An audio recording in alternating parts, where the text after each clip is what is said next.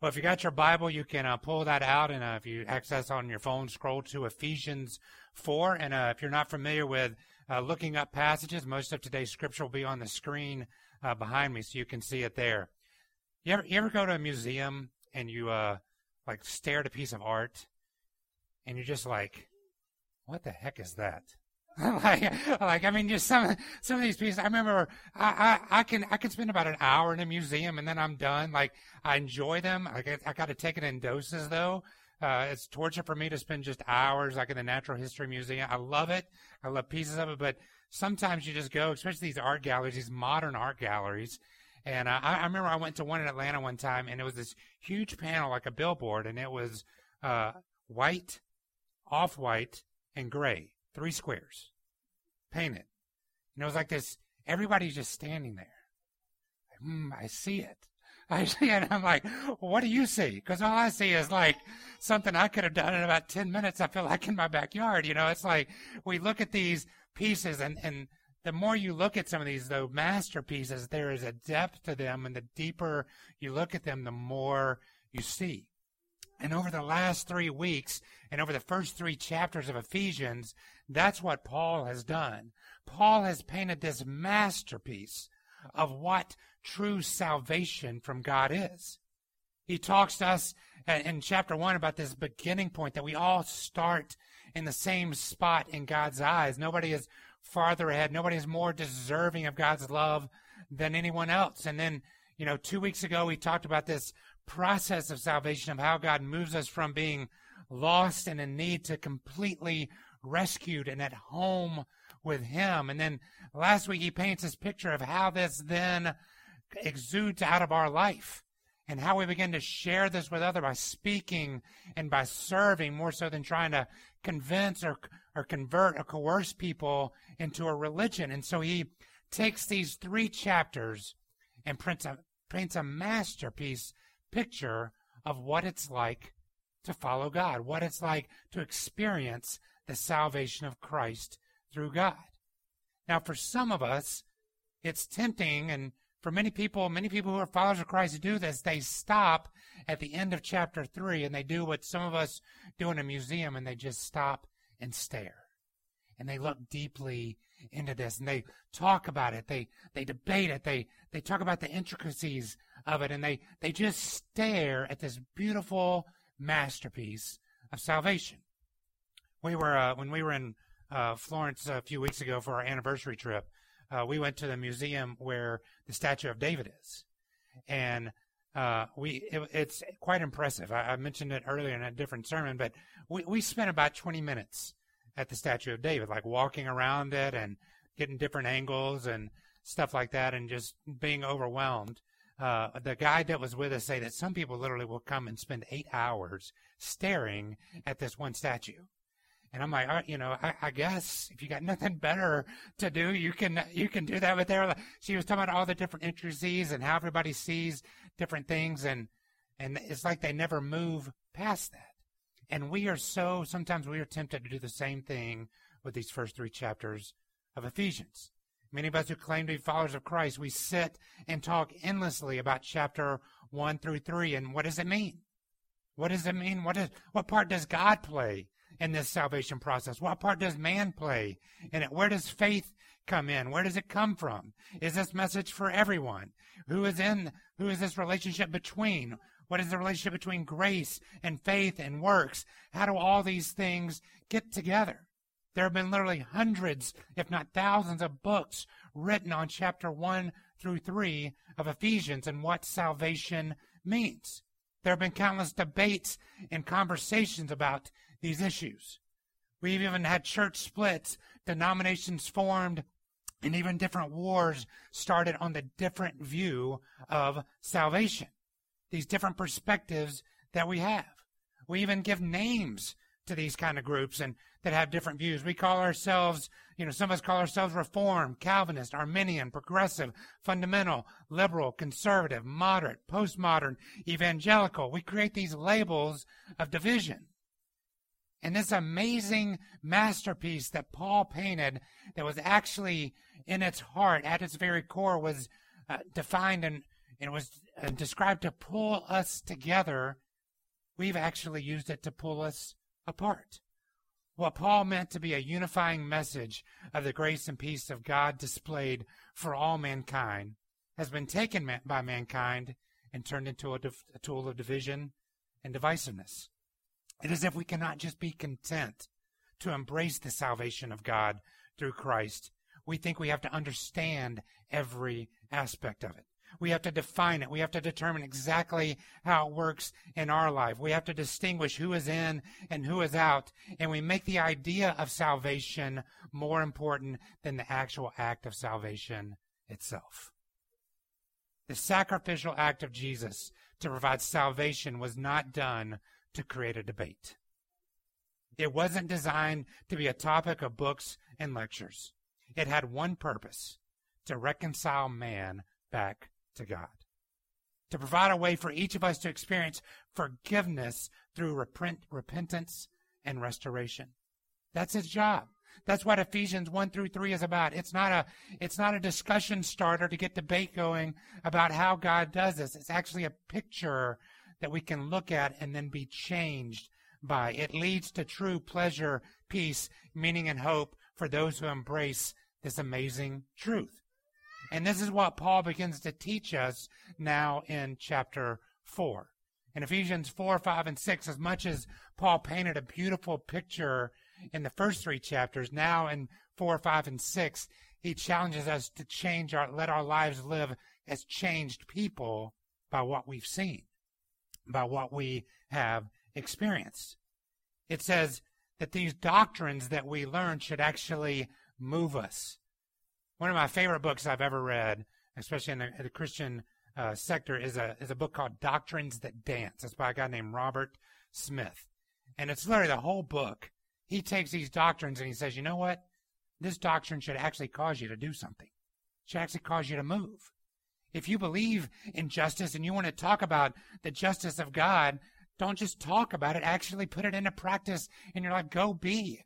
Go right injustices. Go right wrongs he makes doctrine come alive. And that's what Paul is doing here in Ephesians. He's literally challenging us to begin to dance this doctrine of God, salvation, to allow it to begin to move us, to feel it come into us, and to feel it we can't help but respond to it. And that's what we're going to talk about this morning. Today we're going to learn how to dance with this doctrine of salvation. And will we not we will not fall into the trap today of just debating about God's salvation. Instead, we'll begin to tap our feet, sway to the music, dance with the truth that God has changed our lives, that He has made my broken parts whole, that He has rescued me from spiritual darkness and given me new sight. He has taken me off the path of destruction and He has set my feet upon the path of righteousness. He has loved me from my first day until today, and at my best and at my worst. He has showered His grace on me when I needed it the most, and He has given me a life of hope and the ability to walk daily in peace. He has saved me. It's a dance. I get to do every day with the creator of this universe. It's not just a truth I get to study, it is a life I get to live. And that's what we're going to do today. You ever have one of those songs you just can't help but tap your foot to? You just can't help but move to. I, am going to be very uh, authentic and, and uh, open with you today. Like, I don't listen to this song much, but when it comes on the radio, that uh, Meghan Trainor all about the bass. Like, I don't know why. I have no idea why, but like my foot just starts going tapping. I'm like, I don't even like this song. Like, and, uh, but it's just like, it gets you out. Like, it's one of those songs you just can't help to move to. You just can't have to dance a little bit to. And this doctrine of salvation is one of those doctrines you just can't help but move into. As you experience, as it comes into your life, it causes you to get going. The joy of our salvation is not found in winning a debate, but is allowing the truths to move through our lives and to move our lives. And that's what we're going to look at. Ephesians 4, verse 1 starts us out by laying this groundwork. And it says this it says, I, talking about Paul, he says, I, therefore. And I always like the word therefore because it makes you ask the question, what is this there for?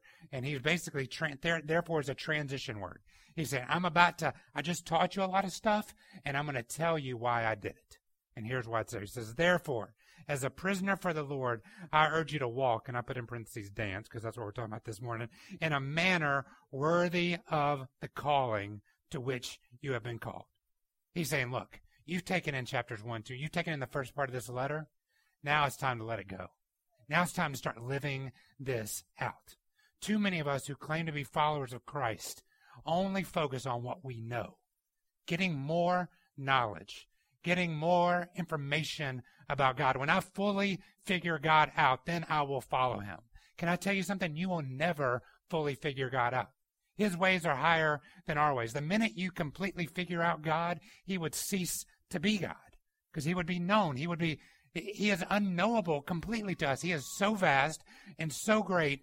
If all I am consumed with is the knowledge of God and intellectual interaction with God and never allowing it to flow through my life, my life's not going to be changed. The pursuit of God is not in the knowledge of God. It's in the action of God in your life. And that's what he's saying. Walk. I urge you to walk. Move. Get going in your faith. And he lays out a great plan for us to do this here. So let's look at verse 2 and 3. as He starts to lay this out. He says this Do this with all humility, gentleness, with patience, bearing with one another in love, and eager to maintain the unity of the Spirit and the bond of peace. The first thing that you and I should do here as we learn to move this is that we should dance in harmony with one another. We should learn to dance in harmony with one another. This is not a dance contest. All right. I, actually won a dance contest in sixth grade. I did. It was in a gym, school gym. We were having a dance contest. I could. We were playing. Uh, it was some. Uh, I just forgot the song. Anyway, it was some night early '80s song. That tells you how old I am. But uh, we were, and it was one of those things. We were all dancing like just, and they would come around. If you were out, they would tap you on the shoulder, and you would have to go sit down. I'm not sure. That's like the the peak of my dancing career right there, sixth grade. And I'm not sure if I actually won or just I never allowed them to catch me to tap my shoulder. But either way, like I, that feeling of like I'm the last one out here. I won. This is not what he is saying here. This is not a competition between you and I. That like me show you up so that you get your shoulder tapped on and you're out of the race. As these truths start to move us, it isn't into a race, but instead is into this harmonious dance with others who are on the same journey. The goal isn't to show others how good I am, but instead how good God has been to us. It is this collective effort that shows that there has been some deep and true change in who we are. It isn't that you have just learned to live better, it's that you have learned to live better with others because God has changed who you are on the inside. And it reflects in these some five key ideas that he lays out here about how we live in harmony and dance in harmony with one another. And the first one he lists here is humility. Now, what does humility mean? It actually means here cooperation instead of competition. You don't have to always take the lead.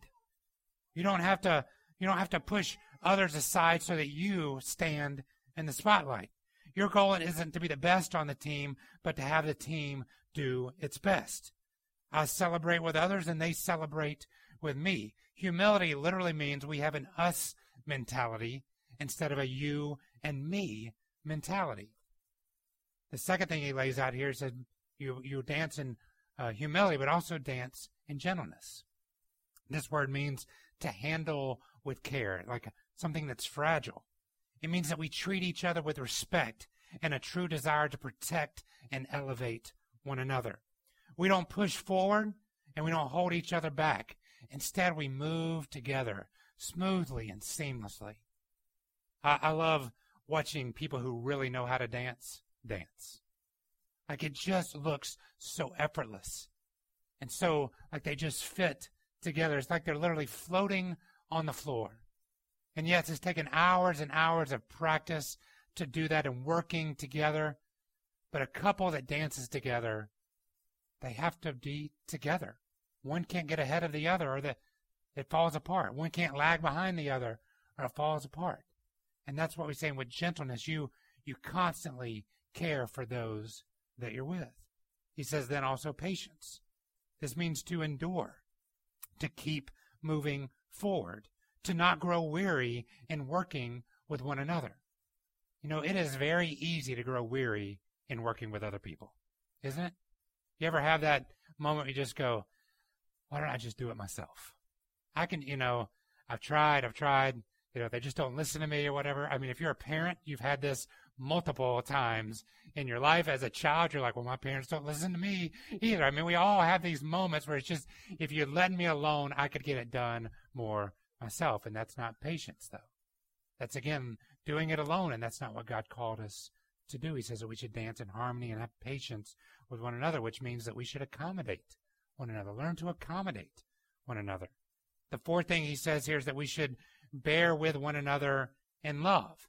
And this, this term here literally means to, to hold up or to help carry a load. We don't rush ahead and leave others behind. We carry burdens together. We celebrate together. And the best way in this dance analogy to talk about it is this. We don't let suffering and trials break into the dance and steal our partner. Suffering and trials are going to come. They're going to try to come and break you apart. They're going to try to break in and say, let me run this dance for a while. And bearing together in love says, no, this is not going to happen. And can I tell you that when this becomes the hardest, it's when we love the deepest. Like you think about in a marriage, or in a relationship that you've been in, a family relationship, a dating relationship, or a deep friendship you've been in for years, when you love somebody the deepest, and a deep trial, a hard trial comes, and it is tempting to let that trial come in and take the lead in the relationship. To lead out, even in a church, it's easy to let a, a trial or a difficulty to begin to take the lead in moving us forward into saying, you know what? We're not going to let you take the lead. Instead, we're going to dance through this together. That's what bearing in love means. The fifth thing is the way that we dance in harmony together is through a bond of peace. And this word literally means inseparable. The bond of peace. Peace makes us inseparable. This doesn't mean that we have to do the same thing, act the same way as everyone else, but we should be moving in complement to one another instead of competition to one another. Even in our uniqueness, the peace of God, God binds us together. It is literally the peace is the music that is moving us. The key thought with this is here. We must dance in harmony with one another for it is the reflection of the united work that God has done in our lives. It is the reflection of the united work that God has done in our lives as we dance in harmony with one another. That's the first way we begin to walk, to move, to dance in a manner worthy of the gospel. But look at verse 4 and 6. He lays out another way that we do this here. He says, Then, now know this there is one body and one spirit, just as you were called to the one hope that belongs to your calling, one Lord, one faith, one baptism, one God and Father of all, who is over all and through all and in all. What he says now is this not only will we dance in harmony with others, but we should dance in purity with God. Purity with God. You ever had one of those relationships or you had a conversation with someone that just seems like they're not all there? like they're looking past you. That guy at the party that like he's talking to you, but he's constantly looking over your shoulder to like see who else who might be a better conversation for him. And like they come, oh, you know, sorry, I'm gonna go get me something to drink, and like he's off to the next, you know, and he thinks everybody wants to talk to him, but what? Nobody really likes this guy. Nobody wants to talk to this guy. Have you ever been in a relationship like that where it feels like, you know, if if another person, if a better friend or a better, you know, boyfriend or girlfriend come along, then this person's out. Like it's just, you know, you be walking down the street with them and you can just see their eyes like, well, well maybe I'll go that. You know, you just, man, there's no security in that, is there? And, and we, it is so easy for us to not just do this with one another. It's easy for us to do this with God as well. Instead of focusing and in fully engaging with Him, we look over His shoulder. We gaze past Him. And we see the other religion or another practice or something else and we think that might be better than what we currently have. I see other people doing something and maybe I should go do that as well. And instead of deepening our relationship with Him, we end up with a multitude of diluted thoughts, perspectives, and beliefs that none of it makes any real impact in our life. This is why Paul reminds us that when we move, when we dance with God, dance in purity. Focus all on Him. Be all there. Take it all in. Can I tell you something? If God is not enough for you, I don't think it's a lacking in God's provision for you. It's a lacking in our focus and our faith in Him. It's not that God isn't enough, it's that we've not placed enough of our faith into Him. It's how we shift and where we put our focus. Allow His truth to move you instead of moving from idea to idea. And this reflected in this verse. If you in that verse, it was one this, one this, one this. He's reminding us, and this is what he says. It's these five key ideas of purity. He says, remember, one, you are first one body and one spirit. We talked about this a few weeks ago on Body and Soul Sunday, right? You can't separate your two natures. You are physical and spiritual. You can't dance with God spiritually and dance with something or someone else physically. If you're going to pursue God in your innermost being, your soul, it will influence and impact your most visible part, your body, and how you act and how you think. We can't separate this. We can't say, I, you know, I, I follow God in my mind. I think about God often, but it has no impact on my body and what I do. Dancing with God in purity is realizing that what we think and what we take in will impact us on the outside as well. He says, then you dance in purity is that we have one hope. One hope. There is only one outcome, one destination, one goal at the end of this dance with God. It isn't power, it isn't influence, wealth, health, comfort, ease, or station in life. It isn't the ability to extract, uh, extract revenge or retaliation on someone. It isn't more knowledge or personal accomplishment. It is one hope that belongs to each of us, and that hope is to live a blessed life. Blessed is when you and I not acquire things. Here's what a blessed life means it means that you and I have the ability to have peace even in a peaceless situation. You and I can have hope in a hopeless situation. We can experience joy in trials, wisdom in doubt, compassion in need, and forgiveness in betrayal.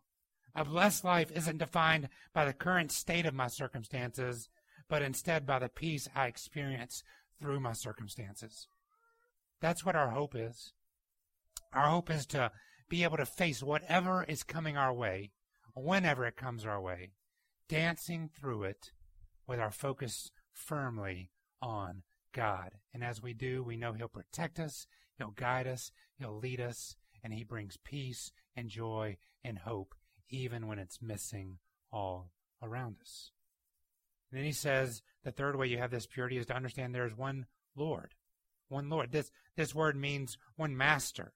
There's only one thing to which you give up control of your life to. This deals with the concept of self control, which is listed as one of the fruits of the Spirit. And that fruit of the Spirit, self control, is not God saying hey, you need to learn how to control your actions better. It's actually best translated and understood as saying, you are determine who you are giving control of your life to. Who will you submit your life to? Will you submit your life to the desires and the passions of your flesh, or will you submit them to God, the one who created you, made you, and formed you? This means we, as we submit to God, we listen to Him, we learn from Him, we're in awe of Him and His love and His grace and protection. God doesn't lord over us, but He is our Lord because we love Him and He loves us. And then it says there's one faith and one baptism, which means this, this is how we respond to His lead. Following God, dancing in purity with God, isn't about knowing more about Him. It isn't about knowing more about doctrine and more distinctives. It's about following Him. If you go back into the New Testament and look at the primary command that Jesus gave to people, it was simply this follow me. Follow me. He didn't give a lot of detailed instruction. He just said, follow me. Or today, what we're talking about today, he'd be like, come dance through life with me. Let's do this together. And faith and baptism illustrate the idea that following God will lead to change in both how I think, my faith, and also how I act in baptism. Like it's an external expression. You can't have one without the other. They work together. And the final thing he says here in this purity of, of our dance with him is there is only one God and one Lord over all. This in a theological circle is called the theology of exclusivity. Is that there is one God and one way to God. And I, many times I get in conversations and people don't like the concept of Christianity because they say it's it's too narrow. It's too, you know, it's why is there only one way to God? Why is your pathway to God right and everybody else's pathway to God wrong? And I simply, it's a very simple answer to me. We have, there are literally thousands of world religions, thousands of ways people are trying to make pathways back to God. And I'll, I'll say this every one of these pathways, even ones that Christians have created, of trying to say, this is what I must do to earn God's love, all fall short. There's only one pathway, and it is not a pathway that man built. It is a pathway that God built to man. And that's the difference. That's why it's not exclusive. It's actually opens up access to God. As many ways as I try to tell God, this is what I must do to make you love me, God has said, no, I have already loved you. I have already provided a way. The pathway to God is not exclusive. It's simple and it's open to all. What makes it seem so exclusive is that we have created so many other ways that we say this is our way to God instead of embracing God's way to us. I want to close with these last couple thoughts found in uh, verse 11 and 12. As he now, we danced with one another and we danced with God, he says now, and now he gave to you the apostles and the prophets, the evangelists, the shepherds, and the teachers to equip the saints for the work of ministry for building up the body of Christ. The last way that he tells us to dance here with this truth is to dance in community with the church. To dance in community. As we dance in harmony with one another and purity with God, our lives take shape.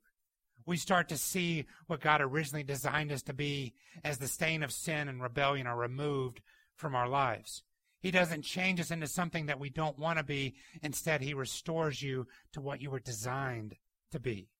And what you were designed to be was His counterpart, His reflection of His grace and His truth and His peace here on earth. We're called His bride, His people, His church. The church isn't a gathering of people, but it instead is an expression of God to this world. We don't go to church on Sunday. We are the church. We live as representatives of God to this world. We reflect His grace and His peace and His truth. And there, each of us are given a role to play in this. And when you think about these listings that are there, these words that Paul used, apostle, prophet, evangelist, shepherd, teacher, you're like, man, those are some big words. Those are big jobs. That must be for somebody else. That is not for me. Here's the truth I want you to see this morning. Each of us can fit into all of these categories. But God has gifted each of us to lead in at least one of these categories. We, we can see ourselves in all these. There's times I am each of these. But if you're a follower of Christ in here, God has equipped you to lead out in at least one of these. Let me explain them to you right quick and what they are. The first one says apostles. Like, look, I'm not an apostle. Like, I don't even know, you know, what does that mean? Apostle, the word apostle literally means ambassador or spokesperson. This is somebody today that would have the gift of motivation. This is someone that not only excited about the things of God, but can get others excited about them as well. They inspire people. Others see their spiritual lives and see authenticity and they are drawn to it. They come alongside people and offer encouragement. Are you a motivator? And then he says they're prophets. And that word literally means discernment or foresight. And these are people who have the gift of wisdom. This is someone who can pull truth from the past and help others to learn from it.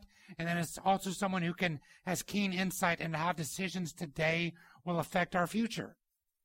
They can see the past and give wisdom. They can understand the future and give wisdom. This person comes alongside people and give direction.